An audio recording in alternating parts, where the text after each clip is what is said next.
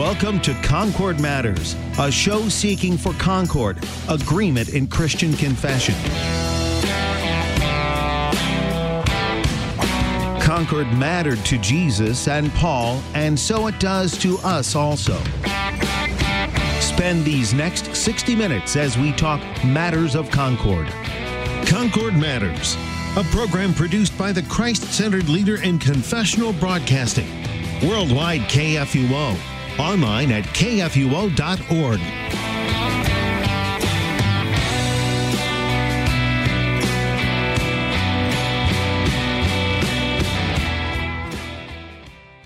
All right, we are on Concord Matters today on KFUO AM radio, the messenger of the good news. And here on Concord Matters, you know what matters? The Lutheran confessions matter.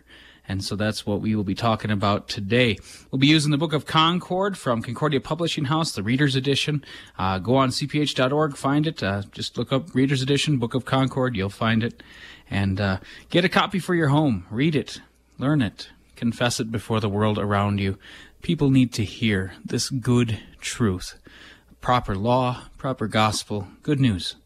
All right, I have a couple guests with me today. I have Pastor Adam Koontz, who is coming back for a second time. He is from Mount Calvary Lutheran Church in Lititz, Pennsylvania, and also Concordia Lutheran Mission in and and and Annville, Pennsylvania. Uh, welcome, Pastor Koontz.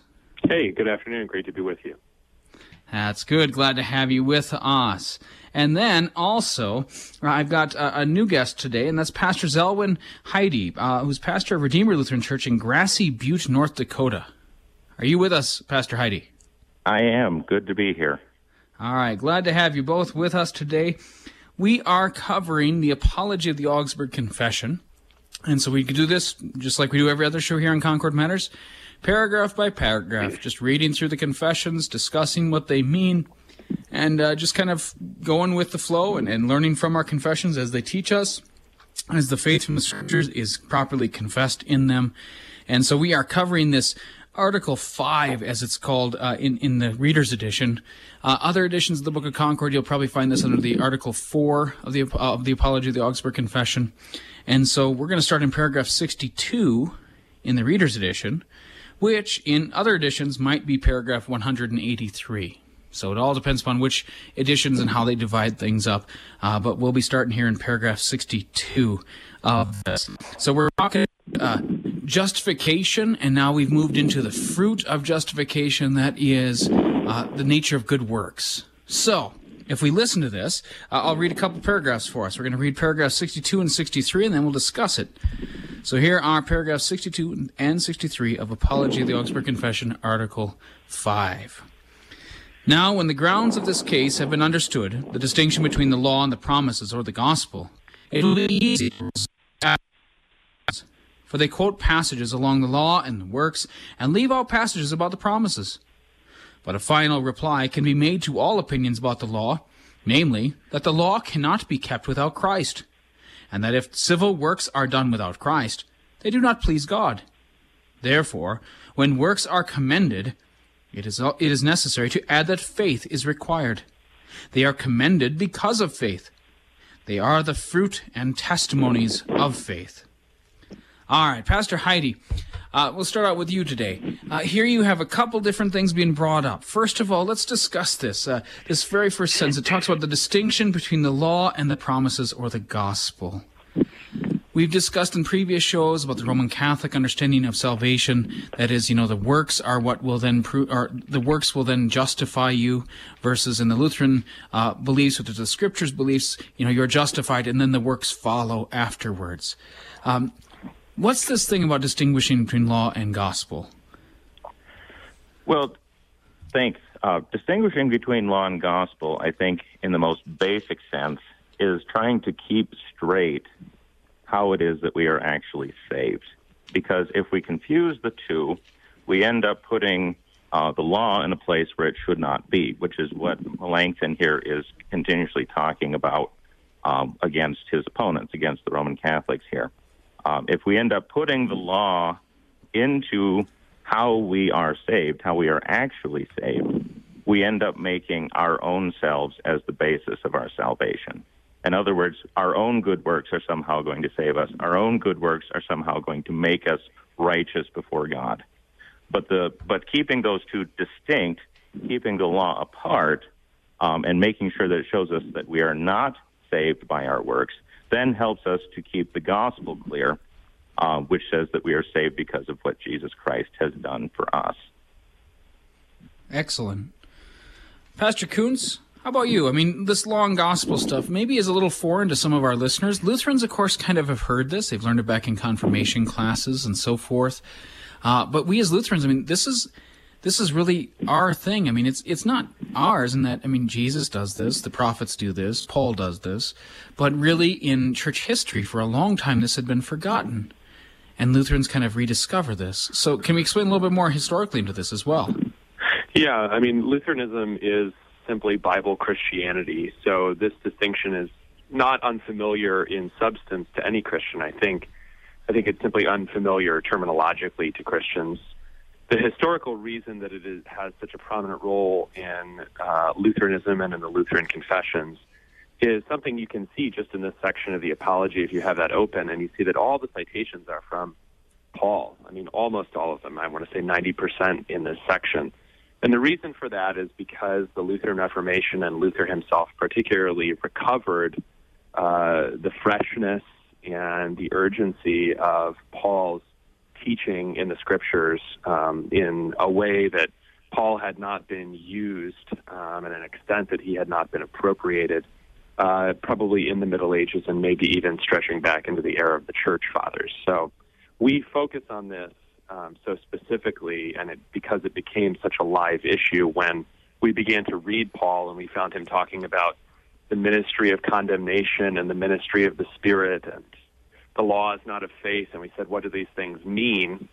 You know, what does he mean by gospel? And the answers that we came up with are expressed, I think, succinctly by saying that there is a distinction between the law and the promises, that the law does one thing and the promises of God do another. Yeah, and in fact, uh, this kind of discussion about Paul has happened again over the last 15 or so years. There's been different folks quoting quote unquote new perspective on Paul, which uh, really is again going back to uh, really wrong-headed uh, readings of Paul that, uh, yeah, don't take the actual words into consideration. Uh, in fact, you know, you have this law gospel distinction, and and this is just the best way to understand Scripture, and this is the way that Scripture should be interpreted, because this is the way that it actually uh, begins to make sense to an individual's conscience and to their salvation. And so this is by far, law and gospel is by far the best paradigm, the best tool, the best way to look at the scriptures. And it's just a great gift for the church from those scriptures. And so, so you get into this now. The, the Roman Catholics, they, you know, they, they quote passages about the law, uh, but they leave out the passages about the promises. So, so so what is this? I mean, uh, Pastor Heidi. I mean, how are how are the Roman Catholics trying to prove salvation when they when they seek out to prove salvation? What are they going to be using? Well, and I and I think this is why it's so important here to note that uh, Melanchthon here very quickly turns to talking about uh, the distinction between uh, actual godly righteousness and the distinction of what he calls civil righteousness or civil works in this case. Um, because if you're looking at it in terms of civil works as and saying that those works somehow in themselves are pleasing to God, um, that's ultimately where the problem comes in because we're looking at these works apart from Christ. We're looking at the law apart from faith. Um, and when we look at the law apart from faith, you, I mean, the sinful man very naturally comes to the conclusion that he can actually do something.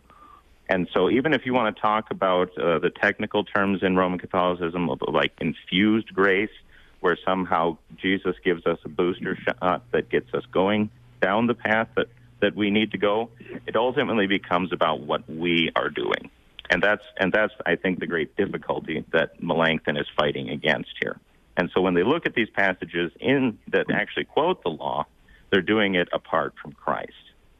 Yeah. In fact, I mean, you see here in paragraph 63, it says, you know, the, the, the law cannot be kept without Christ. And if they do civil works, uh, are done without Christ, they do not please God. So, Pastor Koontz, what's absolutely necessary in order to please God? Uh, repentance and faith. I mean, it's summed up in the in the preaching of John the Baptist and then of Jesus when they say, "Repent, for the kingdom of heaven is at hand." Uh, we need to despair of our own works and trust in the works of Christ for us. That is absolutely necessary, and that is everywhere in Scripture if a person only bothers to look. Excellent.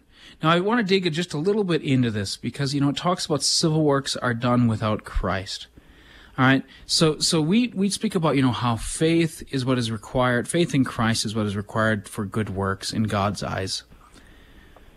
And we, we have a Lutheran doctrine of the bound will and so forth in regards to spiritual things, but perhaps we need to make the distinction here so the listeners know that you know human beings are still free to do good in the civil realm this this kind of earthly temporal realm the, the kind of stuff you know that you see your neighbors doing around home and, and, and their neighborhoods and communities and and citizens for the government and so forth and this of course is confessed in the formula of concord which concord matters will get to probably in you know like three years um, but but it is a very important thing for listeners to realize is that you know we lutherans talk about being bound but yet there is a bit of free will, not in regards to spiritual things, not in regards to salvation, not in regards to that stuff, but in regards to these civil works.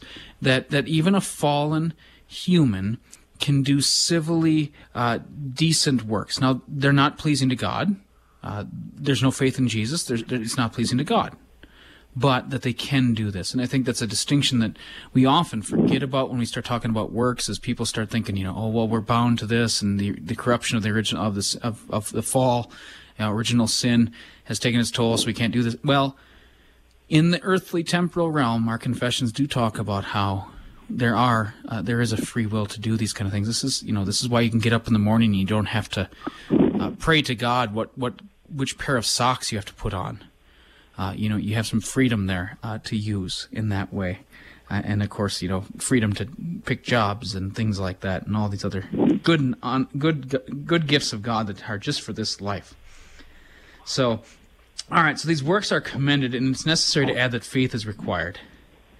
And then they are commended because of faith. You know, in, in the book of Hebrews, it says, you know, that, that without faith it is impossible to please Him.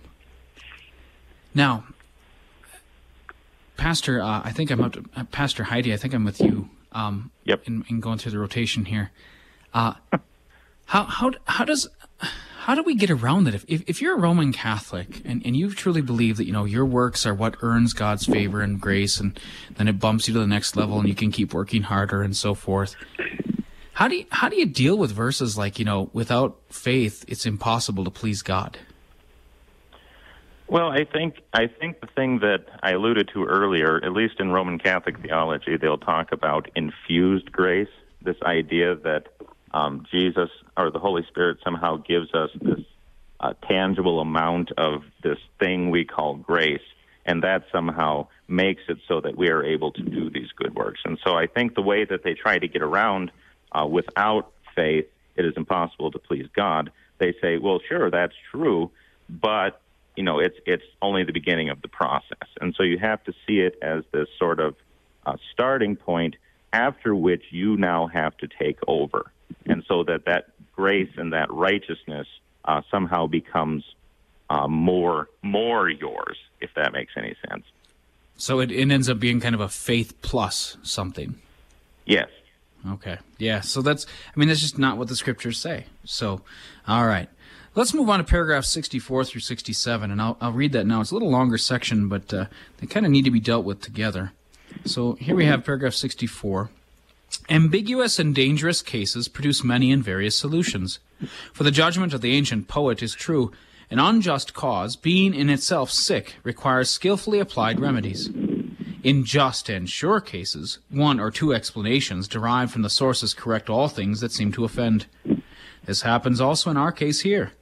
For the rule I have just quoted explains all the passages that are quoted about the law and works. We acknowledge that Scripture teaches the law in some places and the gospel in other places, i.e., the free promise of forgiveness of sins for Christ's sake. But our adversaries absolutely abolish the free promise when they deny that faith justifies and when they teach that we receive forgiveness of sins and reconciliation because of love and our works. If forgiveness of sins depends on our works, it is completely uncertain. The promise will be abolished. Therefore, we tell godly minds to consider the promises, and we teach about free forgiveness of sins and about reconciliation, which happens through faith in Christ. Afterward, we add also the teaching of the law. It is necessary to distinguish these things aright, as Paul says in 2 Timothy 2:15. We must see that what Scripture says about the law and what it says about the promises for it praises works in such a way that it does not remove the free promise. All right, so we are looking here. Paragraph 64 will start out. Uh, Pastor Koontz, what's this uh, talk about these ambiguous, dangerous cases? Kind of talking more in lines of this kind of the, the complexity of the Roman Catholic theologi- uh, theological system and so forth versus, you know, in, in these simple cases, uh, all it takes is one or two explanations, and, and, and all things are set, settled as far as the yeah, simplicity, kind I, of like a law and gospel thing.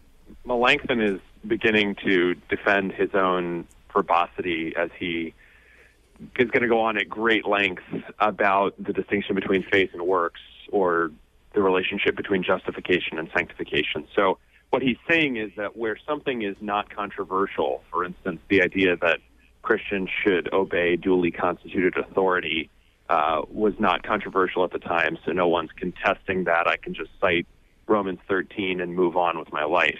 Um, here, he's saying this is very difficult because there is so much falsehood out there, and this is so essential for Christian life, for Christians to understand uh, the ground of their certainty of salvation through Christ, that he's going to have to be very careful about what he says and then in 65 through 67, he's laying out, you know, in a preliminary fashion, uh, how Scripture neither abolishes the law nor does it abolish the gospel, um, so that it can maintain works without uh, compromising the promise of salvation through Christ. So um, he's basically just setting up the lengths to which he will go to express clearly what Scripture says. Excellent. Thank you. And then you, you have this in paragraph 65, you know, scripture teaches the law in some places and the gospel in other places. You know, Pastor Heidi, you know, you obviously, you, you catechize and so forth. You teach your members, you teach your youth. Uh, how, how are you teaching them this? I mean, how, how is it you'd go about, I mean, if, if someone's listening in today and they want to find out, okay, how do I read the Bible? Maybe they've been reading the Bible for years and it just, it sounds so confusing at times. And man, you know, the prophet really lays into people here, but then here he's talking about, you know, uh, rejoice and be blessed and so forth. How do we do this? I mean, well, how would you teach them? Sure. Um, I think the most basic way uh, to start out with that is, as you as you point out, sometimes it seems like the Bible is speaking uh, in very harsh ways.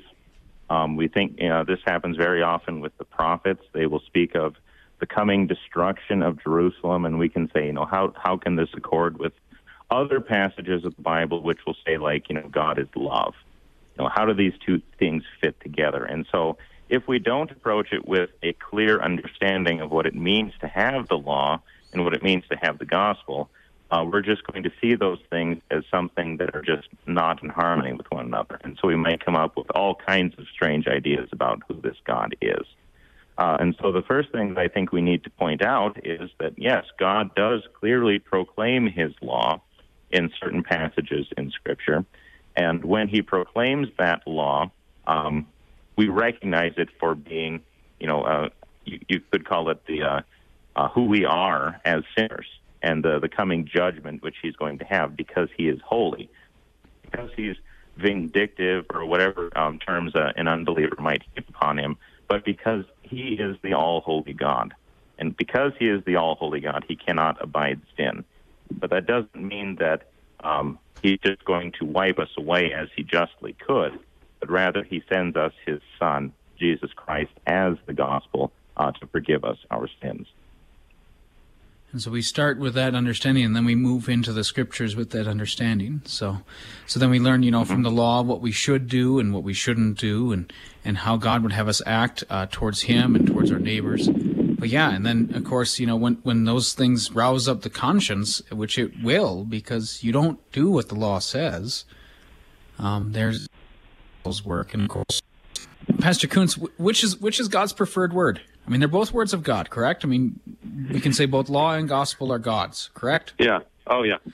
Which is his which is his main chief uh, work, rather than maybe like his alien work or something like that.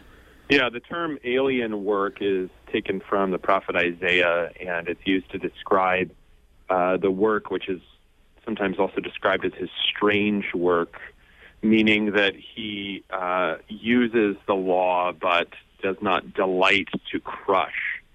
Um, his delight is that uh, people should believe in him, and they can believe only through hearing the gospel. So uh, the law is described as his alien work by which stony hearts are crushed. And then the gospel um, is his his end goal, you might say, in bringing people to faith in Christ. Um, you know, we know that he he delights to see sinners repent. So uh, that happens through law and then also through the gospel. Excellent. And so they're both works of God, however, and this is something we, we have to remind ourselves of because as, as Pastor Heidi was talking about, you know, when you start reading the scriptures and it, it gets confusing, you start maybe kind of coming up with different ways to deal with these statements. And some of the ways can get really tricky. Like uh, you can have, well, the Old Testament, that's all law. And the New Testament, that's all gospel. Or, or you can even do it from what an early church heresy did, was, you know, there's a different God in the Old Testament than there is in the New um, that, that there's different you know heresies that have arisen out of this attempt to try to make sense of Scripture when it, it is only just a matter of understanding law and gospel and how God is speaking uh, to His people, how He's revealing it. Similarly, we we even today we have the temptation because the the law speaks to us that you know uh, convicts us of our sins. Uh, makes us feel guilty. You know, of course, in our culture, feeling guilty is bad so of course, then well, then is the law bad? Well, no, it, it, it's God's. I mean, how can it be bad? It's from Him. Uh, and of course, it's not bad. Uh, but, you know, the temptations are always there. And especially when we get confused reading through the scriptures, and especially when the scriptures do their work on us and the law works on us and, and makes our conscience stricken and so forth. Uh, so these are great things to keep distinguished uh, in, in, in all of this. Um, I just want to um, mention here, you know, the, the final statement, Pastor Heidi, um, this the Roman Catholics when they abolished the promise. So what, because they're relying on the law for their salvation, works, faith plus, whatever it is, you know, uh, mm-hmm. they then deny the free promise. Uh, so so law and gospel are always related to each other. They they interact. Yeah, absolutely. And this is actually something I was hoping to to bring up in a little bit more detail here too. Um, well, we'll save. We can save the detail for after our break, but why don't you introduce it right now? Okay. yes, they are absolutely closely related, and they can never be apart from one another. Because I think the tendency that we have, either within Roman Catholicism or even within our own circles, is to sh- so sharply divide the two that we eventually see, especially the law, as almost being completely unnecessary. Um, and I think it'd be good to talk about that um, after the break. Yeah, I think that's I think that's a great idea is, is to sit there and discuss the purpose of the law. And of course we're going to find that out. I mean, even in the next chat in the next paragraphs, we're going to find out the purpose of good works. Uh, you know, why do we do them? For what reason does God give them to us? Where do we do them? Uh, how are they done? How do we know what is a good work?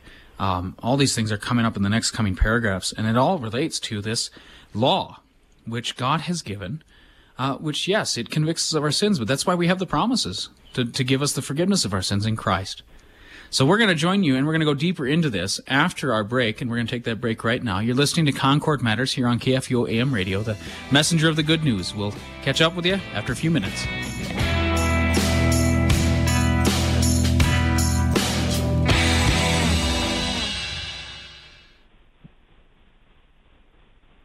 Listening to Worldwide KFUO on the go with your smartphone doesn't mean you have to walk around with earbuds all day. You can Bluetooth across the room to a speaker system in your home or listen on radios that have built in smartphone cradles. There are many easy ways to listen to worldwidekfuo.org on the air, online, and on demand. We proclaim the clear gospel message of Christ crucified for our sins. The messenger of good news, Worldwide KFUO. In the hectic rush of this life, it's not always easy to catch your breath, sit down with the Holy Scriptures, and meditate on your Lord's words. With all the demands on your time, how do you fit in His time? That's why we broadcast his time every weekday morning here on KFUO. Beginning with the dawn, we bring his time to you with scripture, devotion, prayer, and comfort to help you be still and know that he is God, even while stuck in traffic. Human trafficking is modern day slavery, and it happens in our own communities. Victims can be any gender, age, or race. Join the Department of Homeland Security's Blue Campaign to learn how to recognize and report this heinous crime. Visit our website at www.dhs.gov slash blue campaign. That's www.dhs.gov slash blue campaign. Your second look could be their second chance. Of the four adult instruction classes being run right now at Trinity Lutheran Orchard Farm, one of the members gave me a sheet of questions that I found very interesting. On the next Law and Gospel Insight Wednesday, we'll go over those questions because they are of interest to you. Weekday mornings beginning at 9:30 on KFUO. The Augsburg Confession of 1530 defined the theological beliefs of Martin Luther, becoming one of the most important documents of the Protestant Reformation. And 300 years later, on the anniversary of that historic document, Felix Mendelssohn celebrated this Reformation milestone in what became known as Mendelssohn's Fifth Symphony. A symphony inspired by Martin Luther's famed Reformation hymn, A Mighty Fortress is Our God. The powerful symphonic presentation, including a finale with the entire orchestra, underscores the unmistakable mighty of Luther's hymn. Mendelssohn's Fifth Symphony wasn't published until 1868, years after his death. Although the symphony is not played often today, it shows the enduring legacy of Martin Luther's iconic hymn based on Psalm 46 God is our refuge and strength, and ever present help in trouble. Brought to you by Museum of the Bible.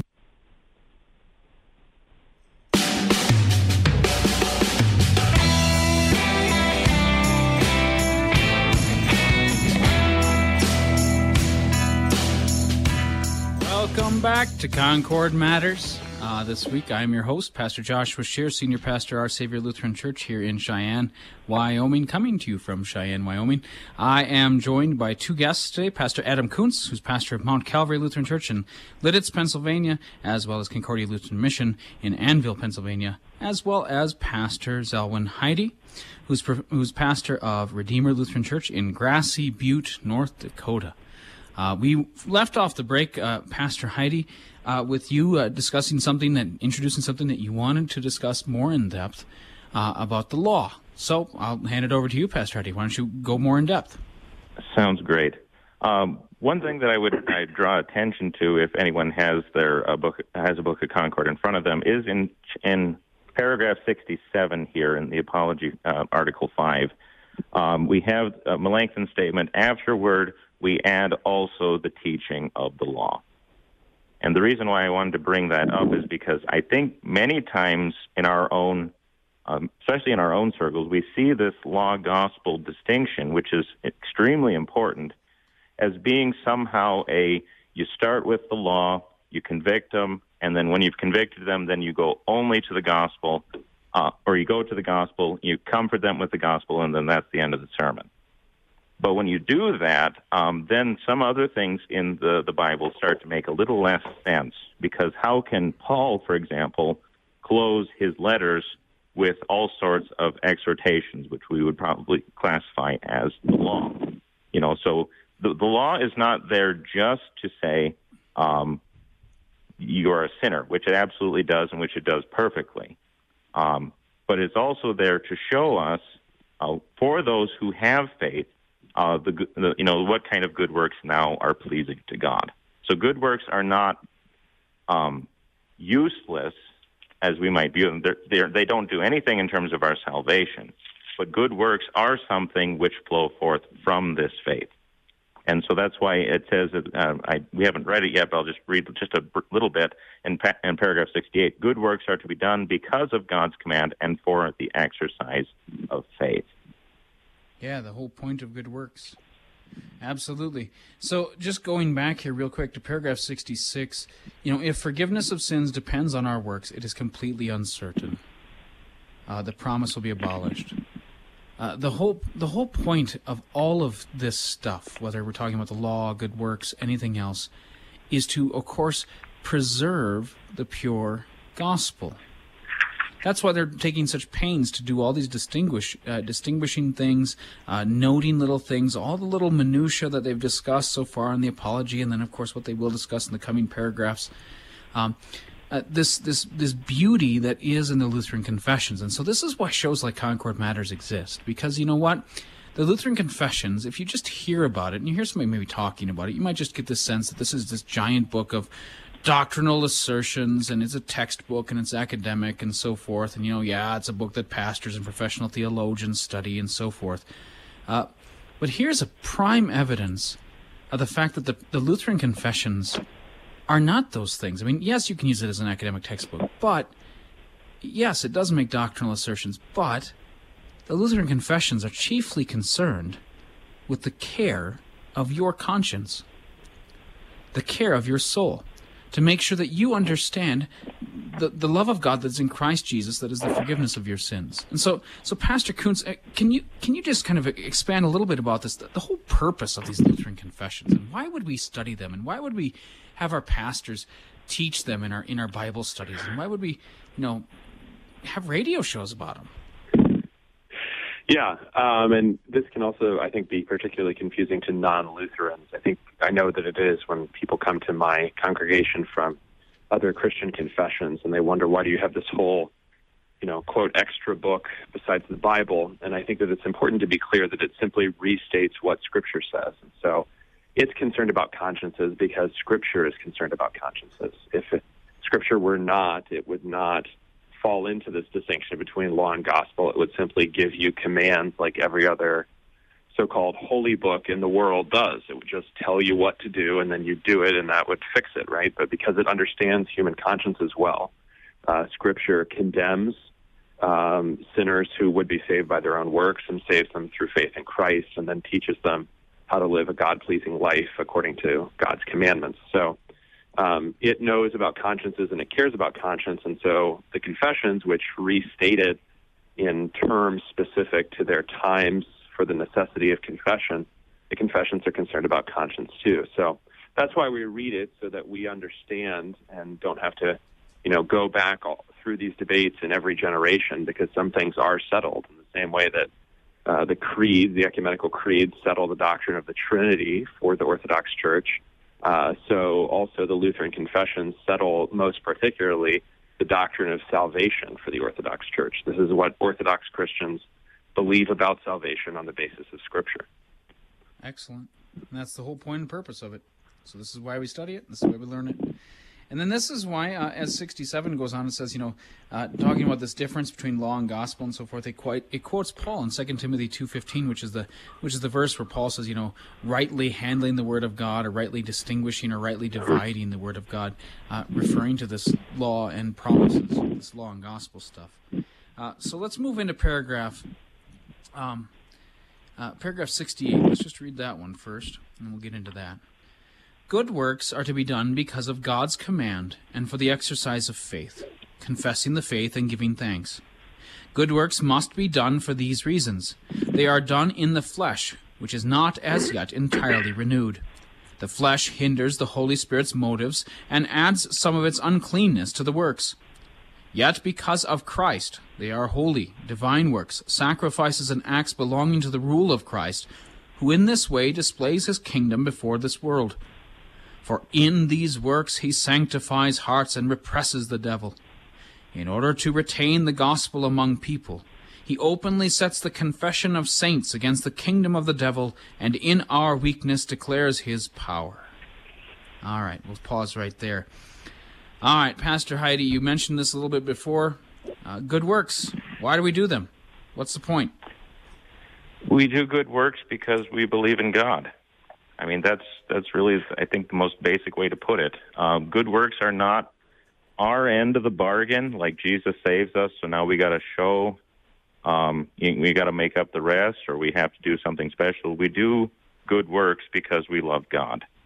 And uh, when we love God, um, these things will just come about. Um, they, uh, this is why we can always uh, turn to James, uh, and with that statement, you know, faith without works is dead, uh, which is absolutely true.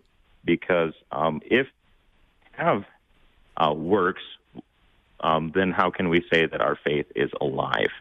Um, so faith is not just a a dead thing or just saying that oh well you know I know that Jesus did in some uh, did all these things in some intellectual sense, but it is this living trust which then shows itself uh, in uh, displays of that trust. So it's, it's as I think Luther said this. You know, faith alone saves, but faith is never alone. Mm-hmm. Correct. Yep. I mean, just it naturally just produces these kind of works because God's commanded them. Faith in God. Uh, you know, you're regenerate. You're renewed. Uh, you have a new man uh, created in, in baptism that just wants to do what God wants, and so it does it. Um, exercise of faith, so to speak. Uh, and then, of course, you know, it says confessing the faith and giving thanks. Um, so both things there. Um, so good works must be done for these reasons. Um, now, that's that's wh- why we do the works. Now, now, Pastor Koontz, what is it confessing here in, in paragraph sixty-eight? Where are these works done? Uh, you cut out for me there. Uh, Oh, I was just uh, where are these works done? When we talk in paragraph sixty-eight here, you know, where are these good works done? Yeah, these are done in everyday life, um, and they're done um, by Christians. Uh, and I, I, think that the point that Melanchthon makes is kind of a startling one. It's kind of fascinating. He says that um, through these holy divine works, sacrifices, and acts, um, Christ thus displays his kingdom before this world, so that um, in Christians, um, and this is really a fulfillment of the Lord's Prayer, um, that his kingdom would come also among us. Uh, through the good works of Christians, Christ's reign upon earth, begun even now, is displayed. That's that's most excellent to think about. That this is, I mean, so really, I mean, still, even you know, the Christian doesn't really get a chance to claim these as his own so much as this is Christ working through them, and you know, they're they're cooperating with the Holy Spirit as this happens. Um, but you know, of course, it says you know that these are done in the flesh, which means it's not fully renewed, uh, which means it has a sinful nature, and that of course means that yeah, it's going to trip up the Holy Spirit at times, and and it's certainly going to put its own fingerprint on these good works. Uh, but yet Christ does this. Um, that he, he's so chosen to, to, to display his rule through these works. Uh, it's- yeah, it's and truth. he's got these great verbs in 68. He sanctifies hearts, represses the devil, and openly opposes to the kingdom of the devil the confession of saints, and in our weakness declares his power. I mean, it's it's it's just magnificent language, and it shows how um, Christ is glorified in our works. We are not, but He is in the life of Christians who are obeying Him and confessing Him before the world. Yeah, and this is this is great to be reminded a little bit of the historical context in that. Uh, you know, the Roman Catholics had kind of confessed against the Lutherans that you know, you guys aren't ever concerned about good works. You guys don't you don't exhort your people to good works. You don't teach them good works. And and in, in, the place, you know, here's Melanchthon utterly saying these works are just great and glorious things that, that Christ is using to sanctify and to also defeat the devil and and these wonderful things, and, and of course disproving the, the Roman Catholic assertion. Uh, this is the same way that you know maybe you run into different folks today that talk about you know good works don't matter. Uh, you know who cares? You know they, they can be you know I mean some people even saying you know good works can get in the way because you know you- you'll be tempted to trust them for your salvation. So don't worry about them. Get don't don't focus on them at all. And that's that's not what Melanchthon's doing here. He's extolling them as a great fruit of faith and and and a work of God that uh, that they are. And so this is a wonderful, blessed thing uh, for us to be given these, and, and what a wonderful thing that God would so so do this, um, and so and so bring this confession. It, might be also worthwhile to point out here uh, when we talk about exhortation and actually exhorting Christians to do good works um, that we have here Christ and the Holy Spirit engaging the whole man. Okay. Um, sometimes I think we get this temptation to think that uh, because Christ is the one who's doing it, therefore we just kind of have to. Um, I don't. I don't. I don't know how to put it the best way without sounding like I'm saying the wrong thing. Uh, just kind of sit there, and then that's just kind of what happens. Um, but Jesus, rather this this recognition that. Say, go ahead. Like Jesus take the wheel? Yeah, like Jesus take the wheel, or God is my co-pilot, or something like this. Let go Um, and let God. exactly. Let go. Yeah. Um, and so when we, when Paul, for example, goes into his exhortations, he is exhorting uh, the renewed will of the Christian, and so we can uh, actually exhort Christians to do things because now they have in Christ and through Christ alone by faith um, the, that renewed will, so that they will actually strive after these things. They will actually go after what it is that God wants. And so that then when you get passages uh, like I think what is it Philippians, you know, stri- um, uh, striving for the upward call of, of God in Christ Jesus. Um, this language of movement is not something that is somehow bad, but rather Paul calls for, for us to to uh, imitate him because now we are striving after what God wants because we have faith. I That's think a- that's, that's- the important thing. That's a great point to bring up because that's that's the next two paragraphs here are going to get into that the the example of the good works of those who've come before us and how they they encourage us and, and we should be encouraged to imitate this. So let's read paragraphs 69 and 70. Consider the dangers, labors, and sermons of the Apostle Paul, of Athanasius, Augustine, and the rest who taught the churches. These deeds are holy works and true sacrifices acceptable to God. They are Christ's battles, through which he repressed the devil and drove him away from those who believed. David's labors in waging wars and in his home government are holy works, true sacrifices, and battles fought by God. They defend the people who who had God's word against the devil, in order that the knowledge of God might not be entirely extinguished on earth. So here you have both kingdoms. You have the church and the state, so to speak, or you have the, the left and right hand kingdoms, as Lutherans would talk about them, and you have these good works that are both these holy works, true sacrifices, uh, and through which uh, Christ battles. Um, so battles fought by God. All right, Pastor Heidi, you want you want to talk a little bit about this, this these these deeds of the saints and, and, and good works, and we'll start with the churchly ones, the ones of Paul, Athanasius, Augustine, and so forth. Sure. Yeah. Um, Lutherans have always fed against um, this idea of the Roman Catholics that the saints have somehow, you know, give us their good works or their merit, as as the language is, uh, and that will somehow cover over our own inadequacies. Uh, we say no, that's not the purpose of looking to the saints. The purpose of looking to the saints is exactly so that we can see what God has done um, through these Christians, and so that we would have something to strive after.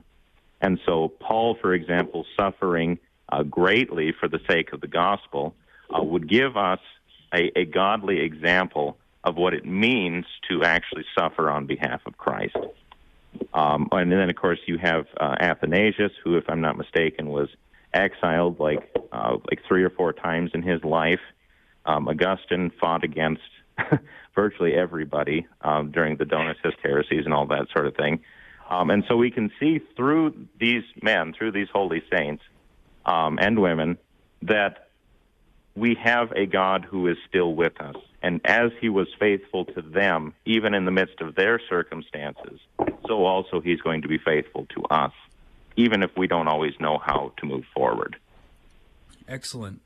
Pastor Koontz, now we move into paragraph 70, and, and now we've switched kingdoms. We're now to King David, and he's using government and warfare to protect God's people, which is the purpose of government, uh, is to serve the Christian uh, people, the church. Uh, can you explain some more of this about, you know, how this is now a holy work and, and sacrifice acceptable to God, where God wages war? Yeah, um, this is, I think, very much counterintuitive to Americans, um, simply because it's not the form of government that we have had for a very long time, since colonial times. But um, the teaching is all over the confessions, as it is over Scripture, that um, it is a holy work for the government to punish evil and uh, to reward the good and to protect God's word and its course and its welfare in this world. And that's exactly what David does. Um, if David does not fight and fight for his people, uh, then God's word is extinguished with them. So um, he wages war against the Philistines. He is successful against all his foes. um, for the sake of God's kingdom on earth. Um, and so his works are also truly holy sacrifices. That's obviously a very different calling and life than uh, the preachers, Paul and uh, Athanasius and Augustine, but nonetheless, his works are holy because they are done in the fear of God within his calling. Excellent. And so, you know, we've covered these big, huge pastor theologians of church, you know, these great fathers of church history. And now, of course, we've spoken about great rulers, King David and so forth, uh, in history. But, you know, what about the rest of us who, you know, we're never going to rise to these levels? We're just kind of common folk who, who, who do what we're given and, and so forth. So let's read paragraph 71. We think this way also about every good work in the humblest callings and in private affairs. Through these works, Christ celebrates his victory over the devil. Just as the distribution of alms by the Corinthians was a holy work, a sacrifice, and battle of Christ against the devil, who labors so that nothing may be done to praise God. So you see the purpose of the devil there, making sure nothing's done to praise God. Uh, Pastor Heidi, you want to just give a comment about this? You know, this understanding. Uh, Lutherans sometimes call it vocation, things like that. Uh, but just this kind of understanding about our good works, just where we're at.